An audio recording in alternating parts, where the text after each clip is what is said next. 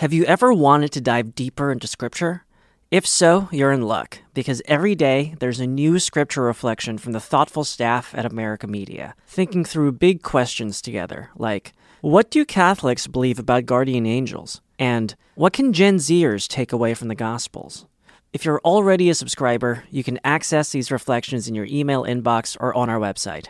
If you'd like to become a digital subscriber, it's easy to do. Just visit americamagazine.org slash subscribe, and you'll have full access to America's scripture reflections. All right. Jerry, you ready to roll? Yes, my dear. Welcome to Inside the Vatican with America Media. Each week, veteran Vatican reporter Gerard O'Connell and I take you behind the headlines for an intergenerational conversation about the biggest stories out of the Vatican. This week, we're taking a look inside the Cardinals' big meeting at the Vatican. They haven't had a meeting like this in almost eight years. And uh, while the formal agenda is church reform, it comes amid rumors swirling about a possible papal resignation. San Diego's own Bishop Robert McElroy is now a cardinal in the Catholic Church. Up next, we'll cover the beatification of Pope John Paul I. In 1978, at the age of just 65, a miracle attributed to him has now placed him on the path to sainthood. And we ask a question that's becoming more and more pressing. Should we really be canonizing so many recent popes? Habemus Papa! I'm Colleen Dulle. This is Inside the Vatican.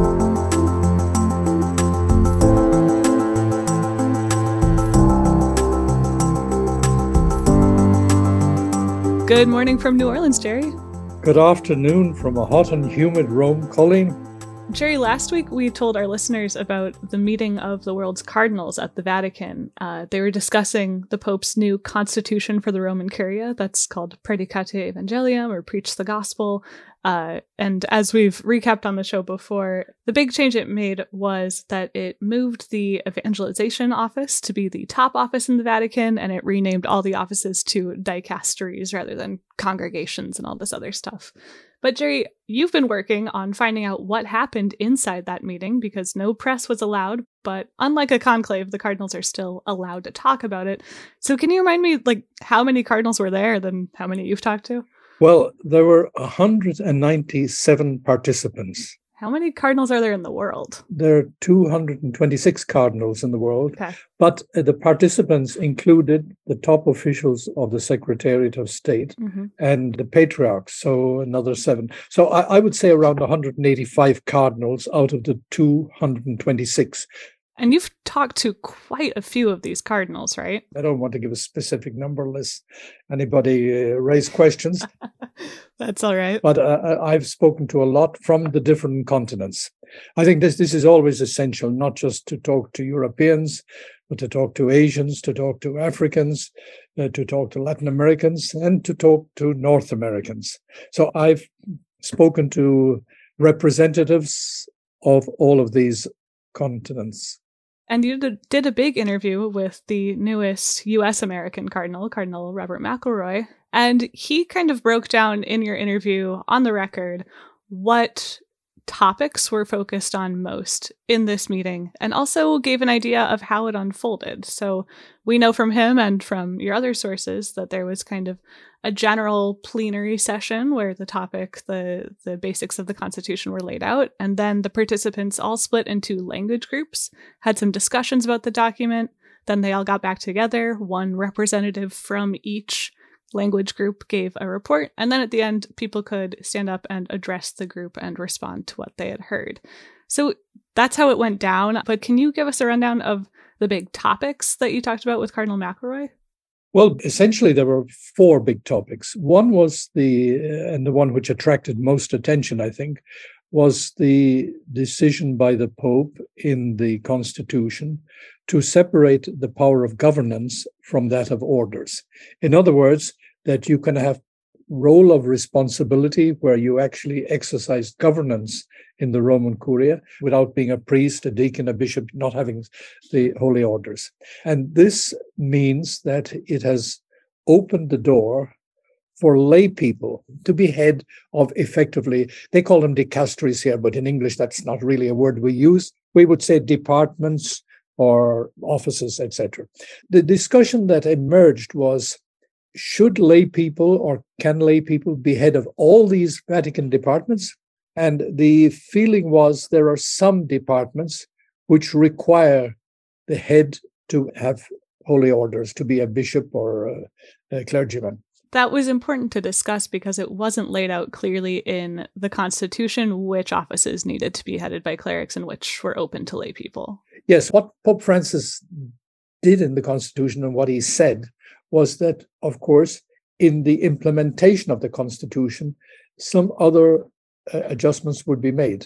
And so I, I got the impression from this meeting that there are at least three departments which would require the head of the department to be in holy orders. Okay, which ones? Well, the congregation of bishops, for example.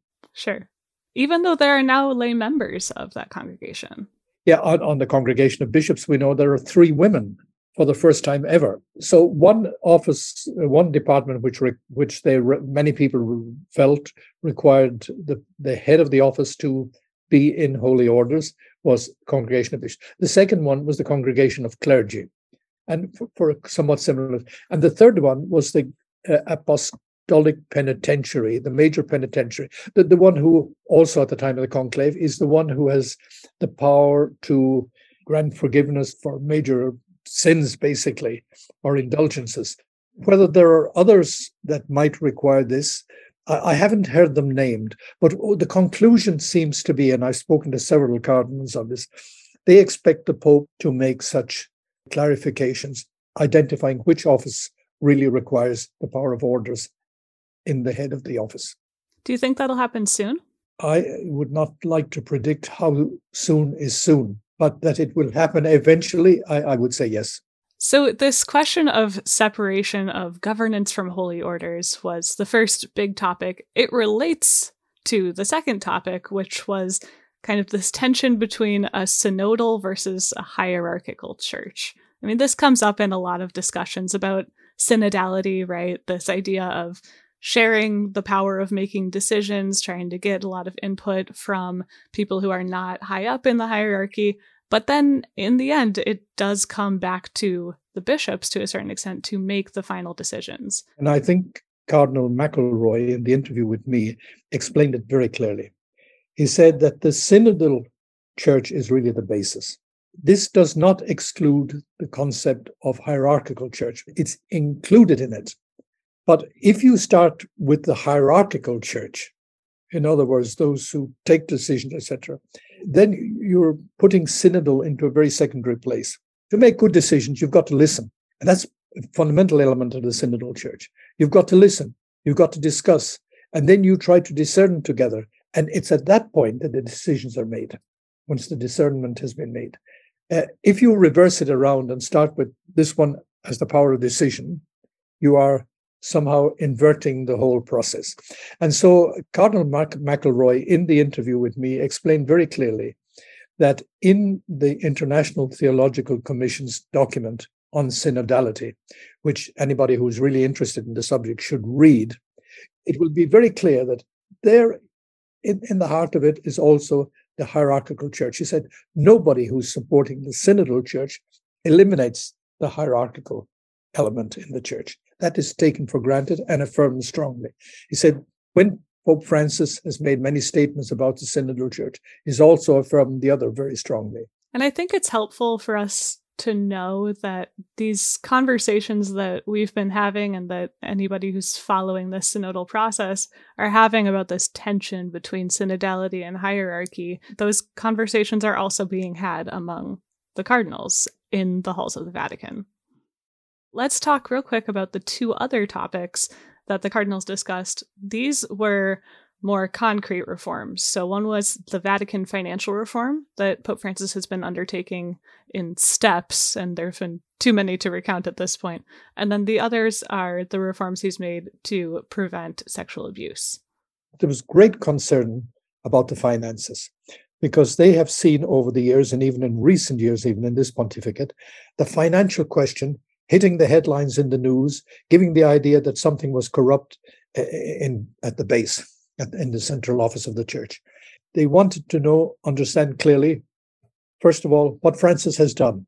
And on the Monday evening, that at the end of the first day, they were given a page which outlined uh, many of the steps that have been taken, especially in relation to the Vatican Bank. And at that point, also Cardinal Schönborn from Vienna, the Archbishop of Vienna, who's a Dominican, but who is exercises great influence and authority in the church. He, he spoke and explained, you know, we've really come a long way, and this is what's happened. Read this page overnight. And so ne- next day they discussed it in the small groups. There they said, yes, it seems Francis is on the right path. He's made, taken good steps. And so we're happy with what we see, but we want to follow carefully and to see that what has been put in place is actually what happens. And what about on the abuse prevention front? They all felt that the credibility of the church has been really undermined by this. There was really this attention. We have to be vigilant. We have to implement the regulations, the, the law that Francis has put out. Do you know what reforms they were discussing? Well, I, I think that one of the biggest ones was the uh, Vos Estis, the, the document, uh, the You Are the Light of the World, which requires all members of the church, starting with bishops, heads of religious orders, priests, anybody in positions of uh, responsibility, but also the, the, the lay faithful to really denounce abuse as soon as they become aware of it. We'd call it mandated reporting. Vigilance, vigilance, vigilance was was the message that came out. We have to follow the the the steps that have been taken. We have to apply them, and we have to also educate our people. Now, uh, they didn't spell out so much, but uh, I, I'm told that in the small discussion groups, this came out from the local experience of the cardinals in the different dioceses. All right, so let's go back to that question about the kind of breakdown of opinion, because, you know, the picture you've painted and that came out in your interview with Cardinal McElroy is one of a lot of support for the reforms that Francis has made and this intention to be vigilant and continue trying to implement them. But I remember when we were going into this meeting, there were some reports in the Italian press that some cardinals were going into the meeting planning to push back against the Pope's reforms, specifically on this question of separating power from holy orders. So, what did you hear from the cardinals you spoke to about how any resistance to the Pope's reforms played out in the meeting? Well, I think the cardinals themselves, many of them, were surprised that there was such little opposition to the steps that Francis has taken. I've spoken to cardinals, obviously, people who are supportive of Francis, but also some who are not. Jerry, I want to ask you a question about someone who was not so happy about this because I'm I'm wondering whether this this criticism that he made was reasonable. So Cardinal Brandmüller, who our listeners might remember as one of the dubia cardinals, one of the cardinals who issued a correction to Pope Francis after Amoris Laetitia, he released some comments that he had jotted down for the cardinals meeting but then didn't end up delivering uh, and he sent them to an italian blogger who published them in full but in it he argues that cardinals from the peripheries shouldn't be allowed to vote for the next pope. That is not the part I'm going to ask you about the legitimacy of. I think that that would go down very negatively among the majority of the College of Cardinals. But I wondered about something else that he criticized, which was how the meeting was structured. He said that because you had to put your name in to be selected to speak in front of everyone at the kind of discussion part at the end, he didn't think that that provided a real opportunity for dialogue, for responding in real time to what people were saying. And I, I was like, that actually, that sounds like it could be a legit criticism. So I was wondering uh, what you make of it. Well, the, the structure, as you explained at the beginning, was that people, there plenary session, they broke into 12 small group, language groups. Uh, then there was feedback from the language group. And then people were invited to put down their names if they wanted to raise a point or ask a question. Mm-hmm. As happens in every synod, you can get more people wanting to ask questions than there's actually time for. Mm-hmm. And so it's not a question that the the moderator of the meeting chose number one, number seven, and number 10 of those who were put down the names for asking questions. It's just that some people, when they ask a question, take a more than the four minutes they're given. And so uh, you, you can run out of time. I don't know what happened in this specific case, but to suggest that people were being excluded from being able to speak because of some internal mechanism is not true. All right. You and I are going to take a break real quick. And when we come back, we'll look at this weekend's beatification of Pope John Paul I. And we'll talk about a question that continues to come up in these stories about popes being canonized, which is should we be canonizing so many recent popes? Stay with us.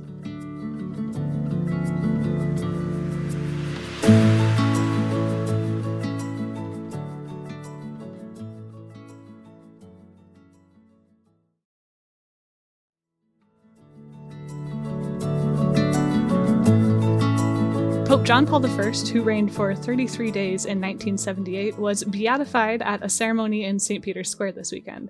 Jerry, you were there. What was the scene like? Well, as I described in my story, we've had wonderful hot weather, really high temperatures up to now. But this weekend we had thunder, lightning, and rain as the ceremony started. Mm. I was there under my umbrella in the square, and uh, but the atmosphere was great. Mm-hmm. Really, uh, you had twenty five thousand people. I suppose 80% of them Italian, but also people from uh, many other countries. Mm-hmm. There was uh, this real kind of, I, I think, joy. I, I, call it singing in the rain. sure. We should say the Italians were super excited because this was the last Italian pope. This was the last Italian pope, and uh, somewhere I said in more than 450, 456, I think, in a row, he was the last of them. After that, you had John Paul II, Polish pope. After that, the German Pope. And after that, the Argentine Pope. Speaking of Argentina, the reason that John Paul I was beatified this weekend was because of a miracle that was attributed to him in Argentina. And actually, you can tell us a little bit about that. It was a medical miracle, but the doctor who was caring for this girl who was healed got to uh, do one of the readings at the Mass. Well, the the, the priest, uh, there was this 11 year old girl who had a real uh, cerebral problem. And the doctors actually arrived at the conclusion she had days, and perhaps hours to live. And this priest, who was close to the family, the priest suggested to the mother, let us pray together to John Paul I for a cure for this young girl. And so they prayed. And then the following day, this young girl, who should have been on death's bed, began to recover. So, anyway, the cardinal at the beginning read the brief biography. He recalled that Pope John the 23rd made Albino Luciani a bishop. Paul VI made him Patriarch of Venice and made him a cardinal.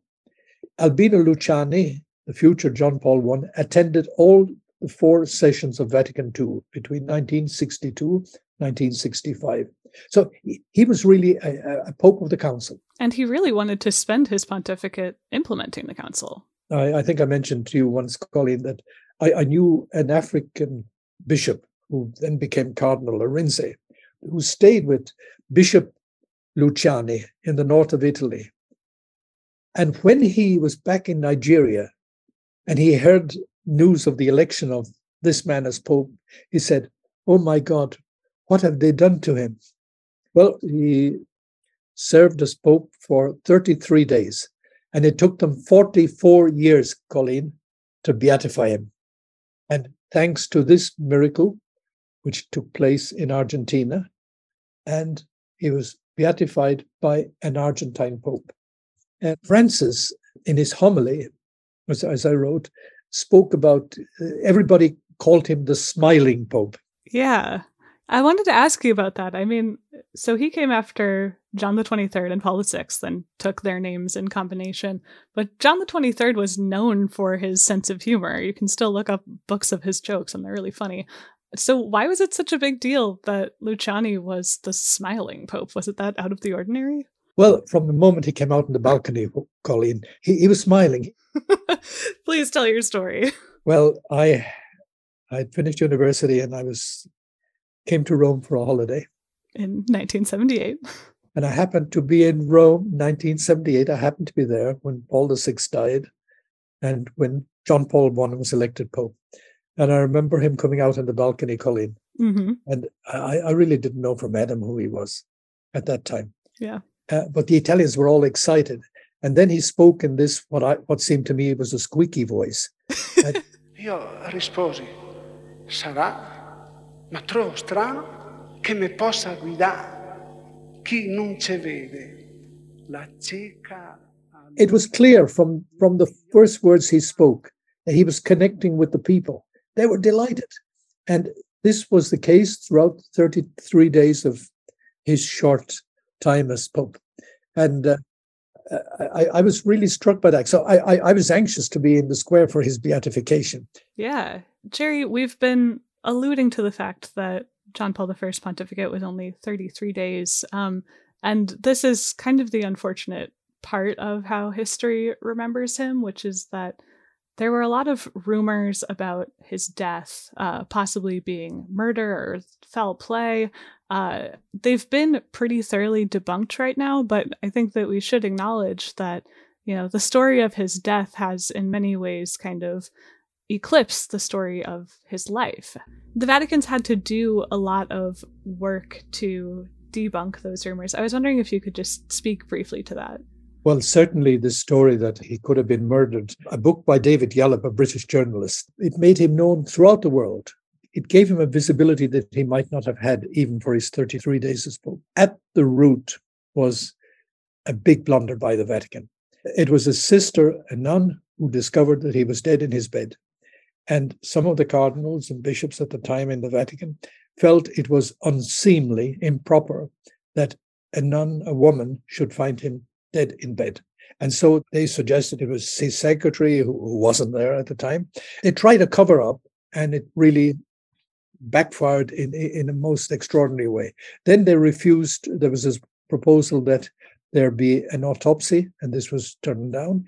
And then, thanks to an Italian woman journalist who was the vice postulator of the cause, Stefania Falasca, she's written a book which I would really strongly recommend to anybody who's interested. The September Pope. It's published by our Sunday Visitor, and uh, it it really, in a clinical, almost surgical way, it goes through all the charges, provides all the evidence. So at the end of the day, you have no doubt in your head that he died of natural causes. Yeah, although the uh, the myth reigns very popular for people who are thinking they didn't know about this, but it sounds familiar. It is the plot of The Godfather Part Three. Um, all right, I want to get to a bigger question here, which is, you know, John Paul I being beatified after such a short pontificate raises a question that continues to come up. This came up after the McCarrick report when now Saint John Paul II was uh, accused of having not taken action against Cardinal McCarrick. The question is, should we should we really be canonizing these recent popes? Well, first of all, I, I think a very, very short recap of history.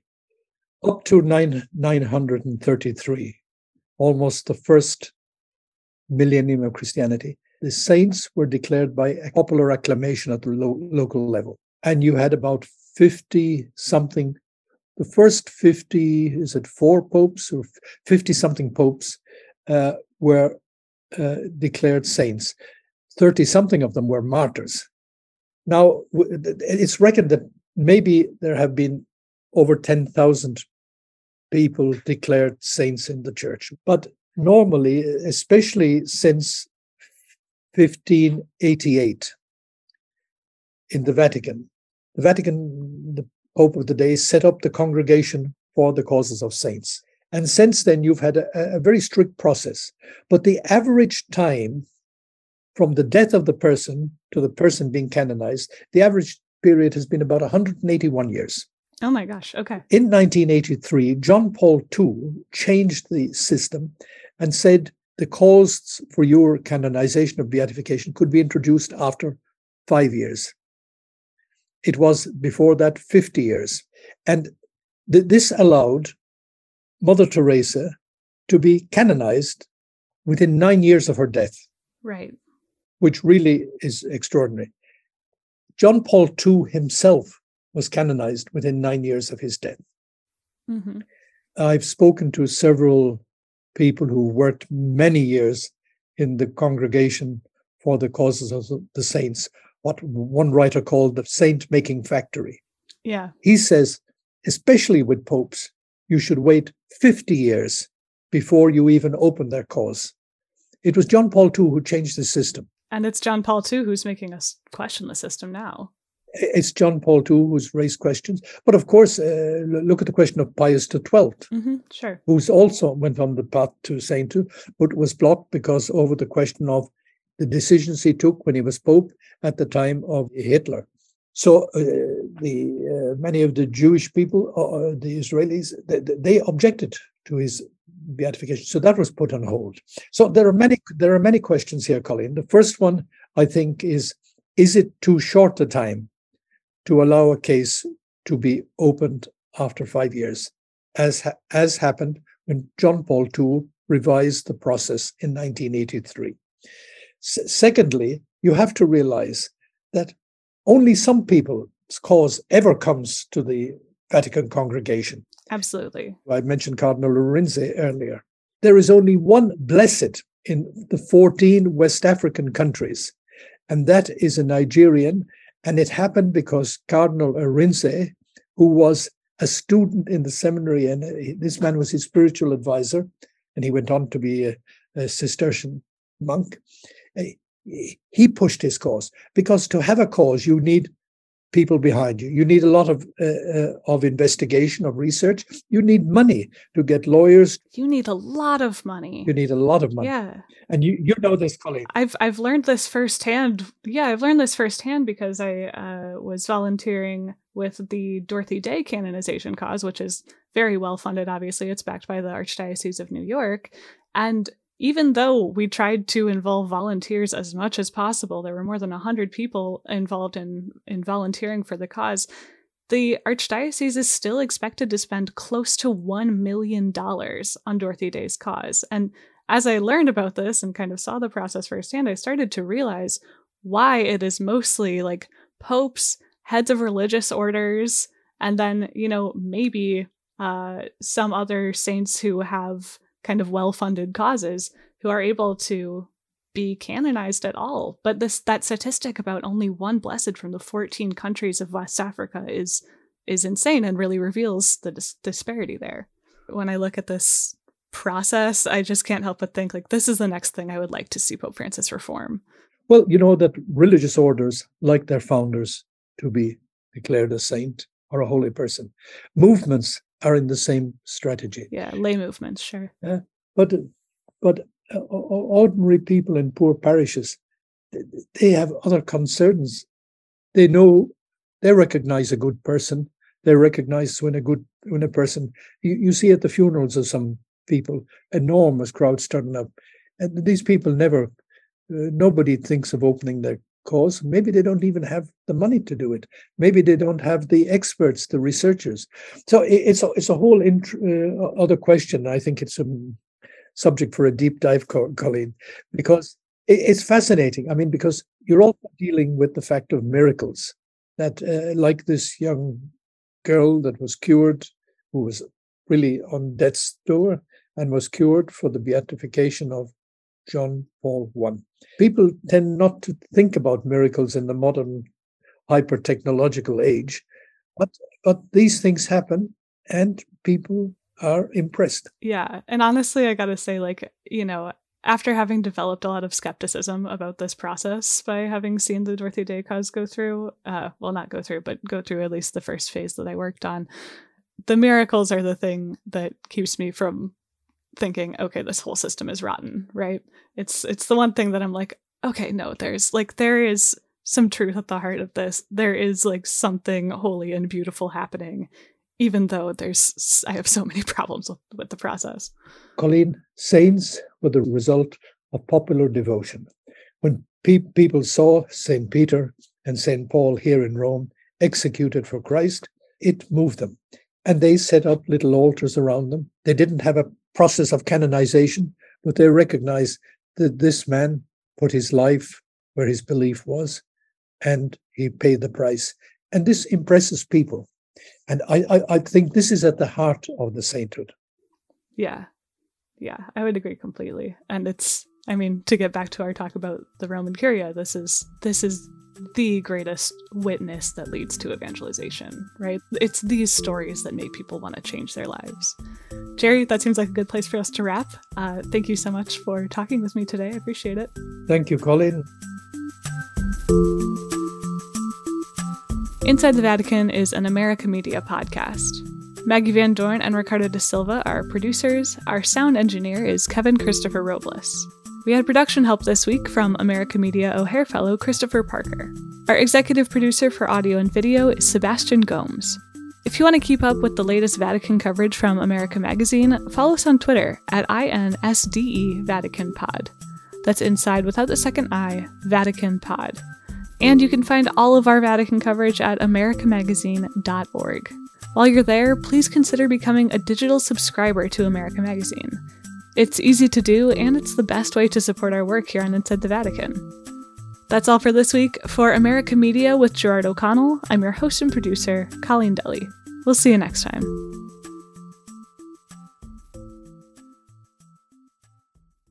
Have you ever wanted to dive deeper into Scripture? If so, you're in luck, because every day there's a new Scripture reflection from the thoughtful staff at America Media, thinking through big questions together, like what do Catholics believe about guardian angels? And what can Gen Zers take away from the Gospels? If you're already a subscriber, you can access these reflections in your email inbox or on our website. If you'd like to become a digital subscriber, it's easy to do. Just visit americamagazine.org/subscribe and you'll have full access to America's scripture reflections.